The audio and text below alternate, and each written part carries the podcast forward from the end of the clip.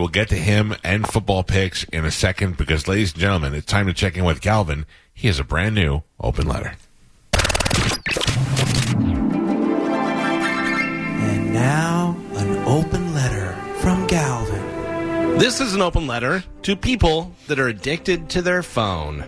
Dear people that are addicted to their phone, seriously, or as I like to call them, everyone. And when I say everyone, I'm including myself. Now, when I said everyone, there were a bunch of people that were like, ugh, it's true, I'm totally addicted to my phone. But there were also some holdouts that thought, well, he's not talking about me, I'm not addicted to my phone. Yes, you are. Think about this. Think about the last time you couldn't find your phone for like 40 seconds. Remember that hot shot of adrenaline in your chest? The panic in your eyes? Your shaky hands while you started bargaining to a God that you don't even believe in? That's called addiction. You could lose your kid for 40 seconds and you'd be like, I'm sure I'll turn, turn up sooner or later.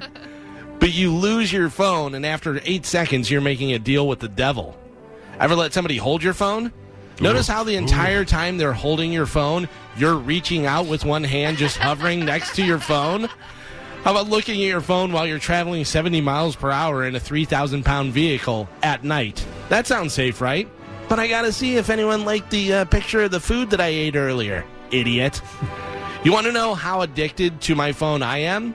Because sitting on the toilet this morning, knowing I had to finish writing this open letter, instead, I was on YouTube watching clips of people that won't give their ID to police because they know their rights. How many great plans or cures for diseases have been thwarted because some dum dum decided uh, to spend another four hours looking at kids getting hurt on Instagram while The Office was on in the background on the TV? Do you still think you're not addicted to your phone? Fine.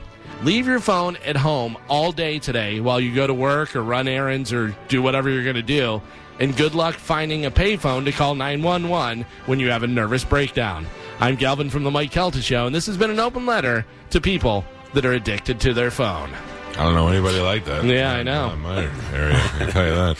I am the worst. I really am. Is there a baby panda over there? What? Is, so- is someone sneezing or sniffling? Oh, I,